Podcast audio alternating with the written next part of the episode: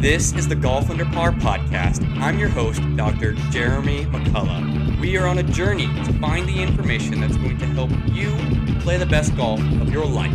Join us now as we dive in. Before we get into the episode, I wanted to let you know I'm looking for golfers that want to improve their health, fitness, and performance. I'm putting together a 12 to 16 week program for golfers during this off season, and I guarantee that if you put in the work, will gain 10 plus yards. If that sounds like something you'd be interested in, then shoot me an email at jeremy at uphealthperformance.com or follow the link in the show notes. Thank you. Welcome to the Golf Under Par podcast, everybody. I'm Dr. Jeremy McCullough here with a special guest, Jon Sherman. Uh, you may recognize him. He's a he's a fellow golfer, and you probably recognize his practical golf from Twitter or from some other social media sites. Uh, you can find his website at practical-golf.com, where he's got a new forum where he's discussing everything that help you guys play better. And so also you can check out his book. He's an author of 101 mistakes all golfers make and how to fix them. Jon, thank you so much for coming on here and welcome to the show, man. Jeremy, thanks for having me. I appreciate it. Uh, looking forward to the discussion. So I always start asking everybody, what got you into golf?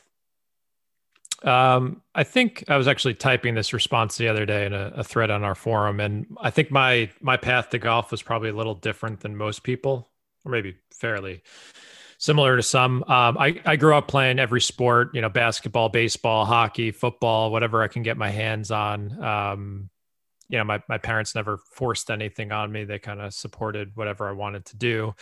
And I think somewhere around the age of 10 or 11, I was going through my grandmother's garage and I found some really old golf clubs, like hickory shafts, old. Awesome. And there were some old balls in there as well. So I took them across the street to an abandoned schoolyard and I just, I started taking piles of dead grass and stacking them up and just started hitting, whacking at the ball as hard as I could. And I still remember very distinctly um, when I made perfect impact with one of them, one of the probably a persimmon wood, and the ball just took off and it felt amazing. And then um, from there, I just started going to the range. I was lucky my my brother's um, father owned a driving range near us, so he would let me go and hit as many balls as I want. So my mom would take me there. I'd hit something like 300 balls until my hands bled. So, um, you know, I just kind of randomly fell into the game um, no one put a club in my hands. Um, I think I was just kind of like an avid athlete and then just chose golf one day. Very cool. Very cool. You know, uh, Ben Hogan style there, bleeding hands, huh? Yeah, I don't do that anymore, but um, that that's how I started bleeding, blistering hands as a kid. awesome. So, obviously, with you, kind of like your description uh, or the uh, title of your website, in practical golf. So and you really help a lot of people with you know expectations management and course management and, and these kinds of things to improve their game. So I was curious as to you know what's one thing that bothers you the most about how golfers kind of approach the game, and whether it's from a practice standpoint or course management or whatever it may be. Um, so the the four main cornerstones of what I like to discuss are expectation management, practice, um, the mental side of the game, and strategy. And expectation management kind of bleeds into everything. I, always view that as kind of a glue that holds your golf game together. And I would say that the thing that bothered me in my own approach to the game for a long time and witnessing others is that we we just we're never really taught when we take up the game what to expect um, from how we practice, um, what are reasonable shots for our skill level, um, picking smart targets. So I think most golfers inherently have an unrealistic set of expectations um, what they're going to get out of golf and how they're going to perform. And that's kind of the, the genesis of why I started the site and, and all the topics I explore. I guess I'm trying to point people in the right direction by helping manage their expectations. And I think you could call that coaching. Um, so that that's really the main problem I'm trying to solve, um, whether that's in my own game or, or, watching other golfers on the course. Yeah, yeah. So, um, so every, every time know, we go to the course and we see, you know, so much frustration among golfers, and you know, just that that annoyance with with the game, but then obviously there's always something that brings us back. But with that annoyance, you know, how can what's something that you'd like to share with golfers to help them kind of always enjoy their round?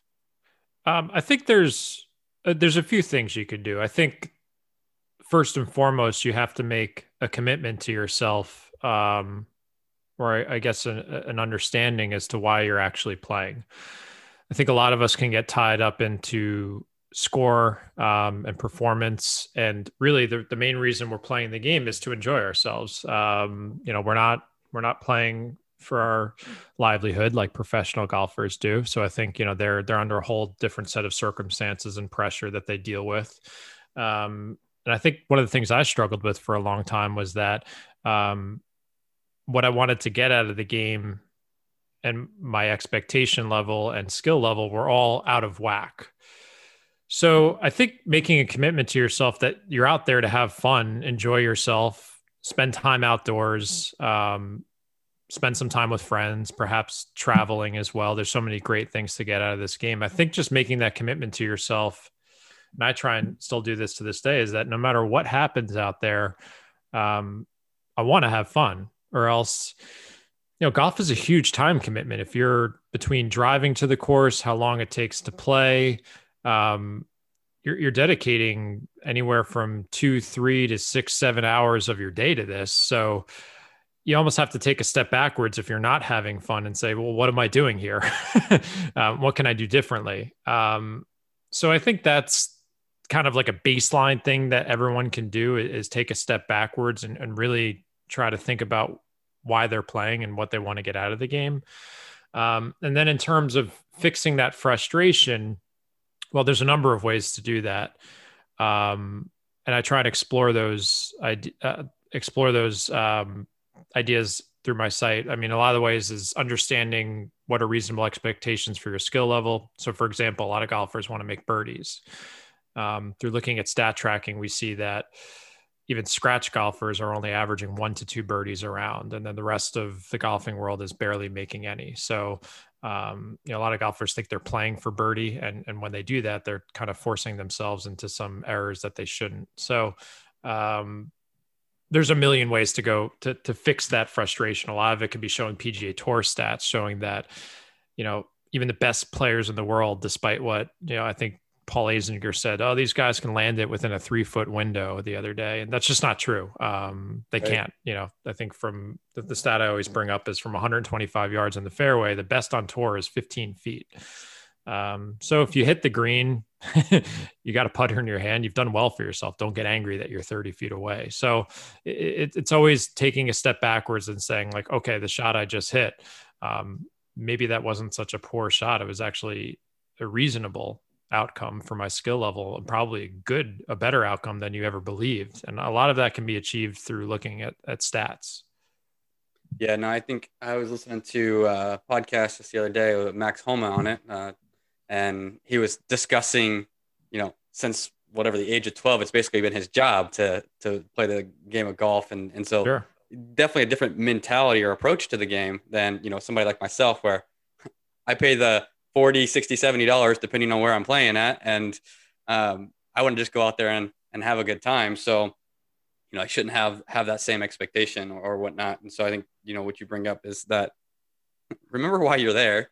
You, we all get caught up in that but taking that step back and, and realizing that i think is, is huge and important for that. So with regards you mentioned the you know PGA Tour, you know, being able to get it in within you know 15 feet from 125. So, what are what's one or two things that you like to share with golfers to kind of help manage that expectation? So you've already shared that little stat there, but you got any any other little tidbits? yeah, like- I, I think I think there's a lot of things you can look at now that we have. Um, there's a lot of companies like Arccos and ShotScope and Game Golf who have tracked golfers' uh, performance on the course.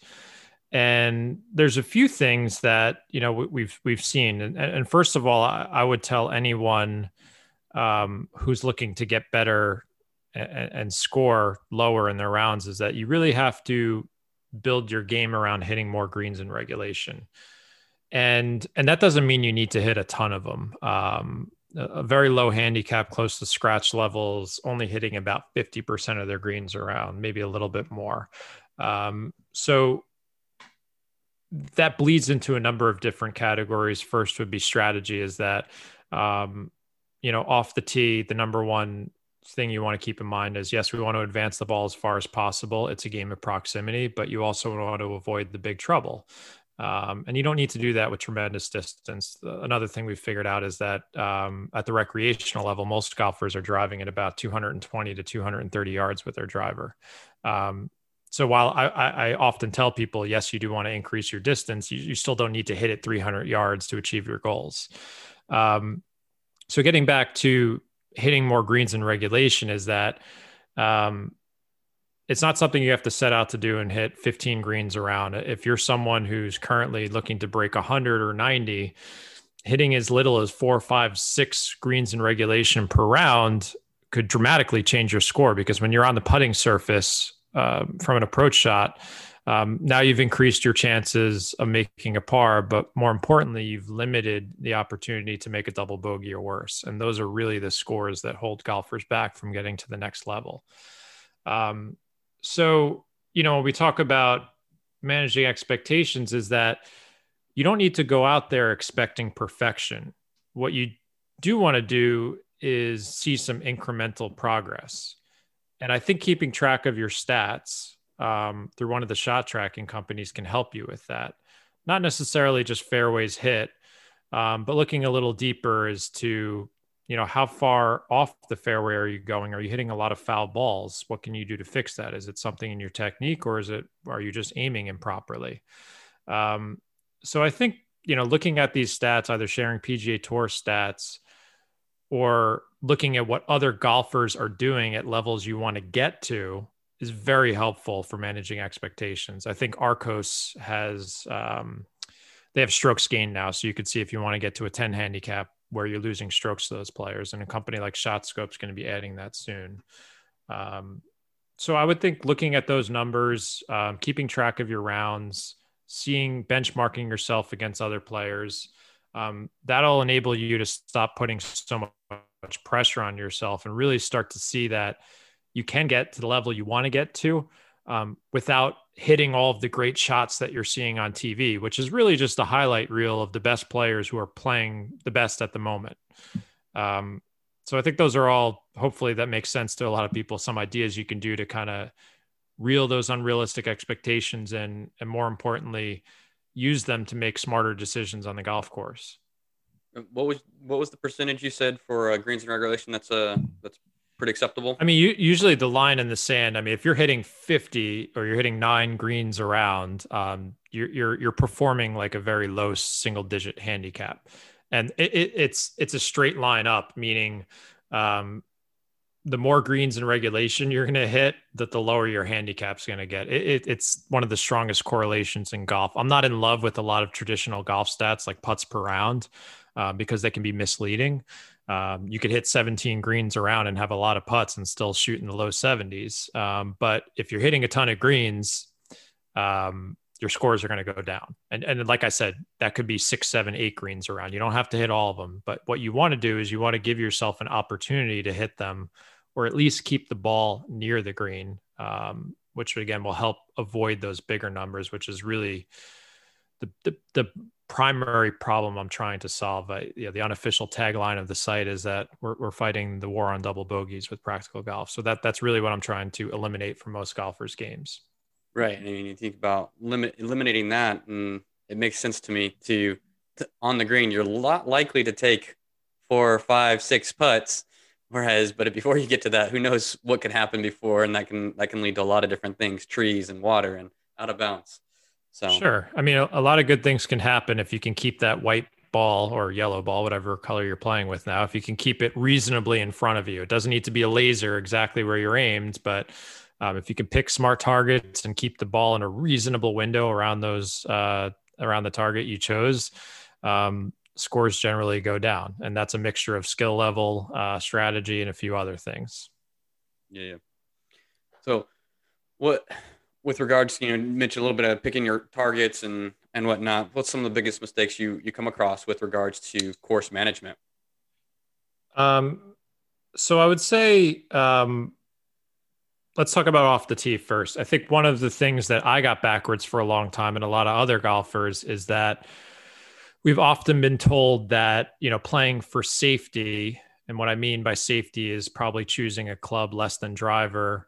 Um, and trying to hit it shorter uh, to keep it in play uh, would lead to lower scores. And I've done a number of testing myself and looked at data across a lot of other golfers, um, and it just doesn't add up. Um, you know, when you when you choose a club less than driver, you're already losing strokes because you're not hitting it as far. You know, we often think about um, lowering your scores by keeping it a more narrow dispersion, which is true. Um, but every 30 yards you give up on the tee is worth about a third of a stroke. So if you take a four iron versus a driver, for me, that's about a 60, 70 yard difference. All things being equal, I'm giving up close to two thirds of a stroke with that decision. And what's interesting is that when I've tested my four iron, um, hitting it on a launch monitor over and over again, or even my three wood, I'm not as accurate as I as I thought I was. And if you look at the broad data amongst recreational players, neither are they. Um, so one study we did recently with ShotScope was that when drivers hit, when I'm sorry, when players hit a driver versus three wood off the tee, their fairways hit were identical. So they were no more accurate with the three wood, but they gave up 30 yards in distance. Um, so I think and this is all specific to everyone's game. I think you need to do some analysis in your own game and see your trends. But looking broadly, um, that common advice for laying back off the tee for accuracy isn't the best advice in terms of giving yourself a better chance to post a lower score. Um, so we're starting to see, obviously, in the pro game, guys are hitting more and more drivers and trying to advance the ball as far as possible. And I think that's even more important at the recreational level because, you know, tour pro, if they leave themselves 180 yards away on a par four, they could still get on the green a lot. Right. Um, but if we look at recreational players, they'll struggle a lot more with those shots. So, um, you know, I think a basic framework you can work with off the tee is that it's not fairway or bust. It's more what can I do to advance the ball as far as possible and avoid penalty areas, trees, and bunkers. Um, those are the three biggies you want to avoid. Um, so I would take that framework out on the course and try and work backwards from there. Um, so that's one mistake that I've made, and I know a lot of others have made over the years, just because that was the conventional wisdom that was passed down. Right. Yeah. I remember in high school, I I I would always pretty much always teed off with my three wood because I was so inconsistent with my driver. Obviously, I should have probably worked on my driver to get a little bit more consistent with it, and that would have made a difference. Yeah. But so there's always, you know, the little caveats there. Because like I think I'd probably hit one in five of my drivers where I wanted it to, you know, or roughly where I wanted it to. So, but um, but yeah, yeah and, and if you look at if you yards, look at yeah, if you look at most players, obviously, like I said, there's always, and you said this too, there's always caveats, there's always exceptions to the rule. Um, but if you go on the course, and I did this for a long time, looking for any excuse not to hit your driver, um, you are holding yourself back. So obviously, you've got to put some work in and figure out a technique that works for you to keep the ball in play most of the time. Um, but it's also like a uh, a commitment to say that you know I, I do want to embrace my driver. I should be hitting it on most par fours and par fives. Um, what can I do to stop being so scared of this club? That could be getting fit for the right driver. Uh, that could be taking some lessons. That could be practicing more effectively. But at the same time, um, it's not abandoning it when things aren't going well. There's just certain days where you can't control your driver. And I don't think you'd be able to control your three wood that well that day either, because, you know, maybe it's an inch and a half, two inches shorter. But if there's something wrong with your swing, can't avoid that. From a um, mental standpoint, it so, always seemed like it was better. yeah, exactly. I think it's a false sense of security. Um, is is mostly what it is. Um, right. So that's something I've changed my thinking on, and it's it's just another topic that I, I'm, I'm continually talking about these days, just because um, you know, like any other sport or um, game, whatever. Um, there's a newer way of thinking that's more based on data versus folklore. Yeah, right. I mean, um, they've shown so in basketball the three point is worth that much more than than they used to think. So, so yeah, and again, I, I try and draw a line between the pro game and the recreational game, but there's no question that recreational golfers need more help in that category than a pro golfer. A pro golfer can still shoot par or under par if you took away their driver because they're just that good. But they're they're competing for fractions of a stroke with one another, so every you know ten yards counts to them. Um, but for recreational golfers, you're doing more harm than good in most scenarios by trying to play it safer off the tee. Yeah, yeah, yeah. I mean, mostly uh, most other golfers, you know, let's say like a what, like a Brendon Todd, who's known to be a shorter hitter, or um, I'm blanking on some other guys, but you know, you could say Webb, yeah, you could say Webb Simpson. You could say Collin Morikawa is not a big hitter, but he's already won a major. Um, I think there's a lot of examples for guys who don't hit it over 300 yards on average who are still finding success on the tour. Right, right, and that's because some of the other parts of their game are just as just better or yeah, exactly. And, and again, they're these are the best players in the world. So you know, if you're not good somewhere, you better be exceptional somewhere else. Yep. All right, so we covered uh, off the tee and with you know big mistake for course management. What about some of the other categories? Um, I think with approach shots, it's it's a very basic framework that I usually tell people. I think on approach shots, whereas on tee shots, you can stand to be more aggressive in the sense that, in the traditional sense of the word aggressive, where you can hit driver and and and still, you know, you can hit it in the rough, miss the fairway, and be okay.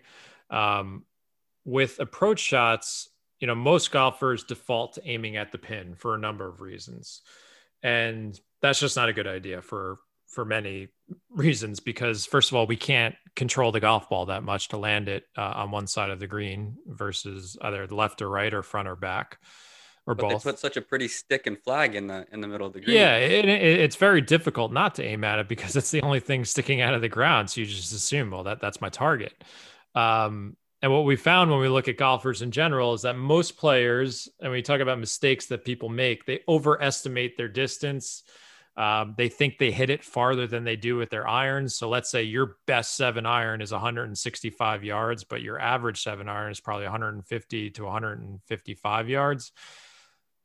Don't choose the seven iron thinking you're going to hit it 165. And that's another way that shot tracking can help your game. You can actually see how far you're hitting your irons. So the generic piece of advice I give golfers is that you should aim to the back yardage of every green and play it towards the center. And this mo- works for most skill levels because um, almost every golfer misses the green on the short side. They don't hit it as far as they do. So aiming at that back yardage will compensate for that. And then looking at the center, or at least, you know, adjusting based on the green you're looking at. All, all, greens are shaped differently, but trying to at least aim for the the bigger, meatier side of the green. Um, you're going to avoid short siding yourself where you're missing the green and you don't have that much room uh, between the pin and yourself. Those are the situations where recreational players get in trouble. Again, a PGA Tour player, maybe not as big of a penalty because they're fantastic wedge players. Um, but for a normal player, that's a situation where they might you know, flub their chip and not get it on the green or skull it over. Um, and then, you know, now we're talking double bogey situation. So by taking a more conservative approach um, with your iron play in terms of your target and maybe selecting a little more club, you're just giving yourself a better chance to get on the putting surface. And more importantly, avoid those really disastrous situations where you might short side yourself in a bunker um, and put yourself in a really difficult situation, not only just to make par, but even to make a bogey. Um, and that's what I think most golfers should approach. Uh, I'm going to say this twice approach their approach game with is um, don't be a hero. Don't try and hit the, the ball over the pin because you can't put it there. And also, you're not going to make the birdie putt most of the time. Um, like I said, 125 yards on the PGA Tour. The best is 15 feet. Um, you're talking less than a 25% chance of making that putt. So the best player in the world um, can't land themselves in a window where they're consistently making birdies. Why can you? Uh, you can't, unfortunately. Um, so I would say with your irons, go out there with a much less aggressive mindset and think about um, avoiding the bad miss. Um, you know, let's say if there is out of bounds behind the hole, then yes, adjust your target on the shorter side. I want you to think about your surroundings and make a smarter decision. Um, but I think that's a framework again that could help efficiently lower people's scores without really doing too much to their technique. Right, right. I mean, it's very, very broad statement. We'll say it's very basic. Statement. Yeah, it's very but, basic, and it sounds too good to be true. But the mm-hmm. hardest part with any habit is actually sticking to it because most golfers will start out their round thinking that, and you know they'll still hit some bad shots and they still might get post some bad scores. Um, and then they abandon the strategy and all of a sudden start getting aggressive, kind of like that gambler mentality when you're when you're falling behind on the blackjack table. Um, so it's simple advice, but it's really hard to stick with. And I know for a fact the golfers that do, I get messages from them all the time. They're saying, "Wow, my handicap's lower just by adjusting my aim on my iron play." Um, it's not rocket science; it's really discipline. Yeah, yeah, definitely. I, I think emotion. Is, I can't remember who said it, but you know, golf is more of a game of emotion than than most people give it credit for because you, you feel you feel whatever pressure or whatever it is, and that changes how you're uh, how you approach the game and you know maybe even how you swing. Yeah, we've all got that little devil on our shoulder telling us to go for it. And and there are times to go there there are times to step on the gas pedal and there are times to step on the brakes. And that's you know, learning the nuance of strategy and and the mental game takes a lot of time. It's it's easier said than done. Um, but I think that's when you talk about golfers who are smarter um, in their strategy, they understand these these fluctuations in the game where you know they could um, really go for it off the tee, try and hit it as far as they can on a par five. Don't lay up to your favorite wedge yardage. Get it as close to the green as possible. That's stepping on the gas in a traditional sense. Um, but then they know, well, if there's a tucked pin on the left side surrounded by bunkers and a steep hill, I am not going to play at that pin because I know if I miss it on the left side, I'm in deep trouble. Um, so again, it's this stepping on the gas and pumping on the brakes throughout the round and then just accepting the results no matter what. Right, right. All right. So we kind of, I think we kind of covered some of this, but well, question I have here was what do you what are your recommendation for a golfer that's struggling? You know, what's the best way for them to make it around the course? Uh, that's a tough one because um, I think everyone knows what it feels like when your round's not going as well as you want it to, and that's that's just a matter of that's just golf. Um, no matter how good you get at this game, um, there's a certain amount of rounds. I, I, don't know what percentage it is for all players that you're you're going to struggle. And those are the rounds that I believe separate the golfers who are going to get better versus the golfers who are either going to remain stagnant or get worse. Um, so, the main recommendation I give to a lot of players, and it's not really fun information, is that you need to develop a bit of grit and resiliency in your golf game. Um, it's easy to be excited and feel good when you're hitting great shots. You know, you start off with a few pars, maybe sprinkling a birdie or two there. Um, that's fine. That's that's when the game feels easy. But in most instances, it's really how you're reacting to the outcomes that aren't favorable, um, and they're and they're just outcomes that are always going to happen. So, um, I think for any any level of golfer, they they really need to work on that um, that grit, that resiliency, and, and just saying to themselves, first and foremost, getting back to my original point, I'm out here to have fun. Mm-hmm. This doesn't have to be some battle. Um, I'm not playing to, you know, qualify for the US Open or something like that. You know, your score is really a byproduct of your skill level, your decisions, um, and maybe your mental state for the day, and it will fluctuate. So I think the best thing to do is just say that, you know, when things aren't going well, I'm going to stick to whatever framework you have. Perhaps it's your pre shot routine, selecting the smart targets, and then um, accepting or at least being ambivalent to the poor results and just understanding that's part of the game. Uh, I think we tend to take it a little too personally, and I, I struggle with this myself. Still, I'm not perfect. Um, so if you know you do hit a tee shot out of bounds, that's just it just happens. You know, we see it on the pro level. It maybe it's not televised as much as it's happening, but it is happening. Um, and just understanding that is part of the game and, and having the um, I guess commitment to remaining with that fun level, um, and then sticking to the plan, so to speak, if you're trying to play the game a little more effectively from a strategic and mental level. Um, again, easier said than done. You don't have to be perfect at it. But if you were someone who maybe blew up a few holes around and you got better at not blowing up mentally one or two less holes per round, that that could be some real progress in your scores and your enjoyment level. Yeah. So anything I'm saying doesn't have to be you go from zero to 100. You can go from 20% to 30%, and that could be, you know, that's a 50% gain. Um, so you're trying to do it in baby steps. Right. Yeah. I would always say, uh, you know, simple consistency leads to greatness. You know, other common way of saying that, you know, the 1% better each day, right? You just go that little bit by little bit. And it's amazing after years of time what that can can change. Yeah, it's and it's totally cliched advice, but it really works. And I'm sure you see this as as a personal trainer. You know, I'm someone who tries to maintain a certain fitness level, and just by keeping a basic habit of like doing a few, you know, pull ups and push ups a day. And gradually increasing that over time. It's amazing what that simple act, five minutes a day, can do for your life, and then build from there. Um, so I think this concept, you know, works in whether it's dieting, fitness, golf, whatever. Um, it's cliched, overused advice, but it actually works. Yep, yep. Well, awesome. So, Jon, thank you so much for, for this information. I always got a few wrap up questions that I ask everybody. And sure. so the first one is what's your favorite golf memory? Uh, oh, that's a tough one. I've had a lot of good ones. Um, I think, um, in terms of, uh, you know, I play a lot competitively. Um, or trying to play more competitively. I think my favorite memory recently was um, I was playing in a tournament in Bethpage Black, which, as we know, is one of the toughest golf courses in the world. I grew up playing it from time to time, and it's kicked my butt more times than I can remember. Um, and in one tournament for one day, um, I shot one over par and I was tied for third against some really good golfers. And it wasn't my lowest score ever, but when you shoot, you know, a 72 at Bethpage Black under pressure, um, it literally felt like I had climbed Mount Everest. Um, so that that was a really fun memory. Don't ask me what I shot the next day, but um, for that 24 hour period, I felt really good about my golf game.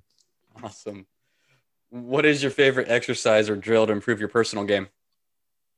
Um, I think the one that's probably the most bang for your buck um, is measuring your impact location. Um, so a lot of you mentioned you had when we were talking off the air, you had Adam Young, who's a good friend of mine on. This is a drill that he recommends and many other instructors.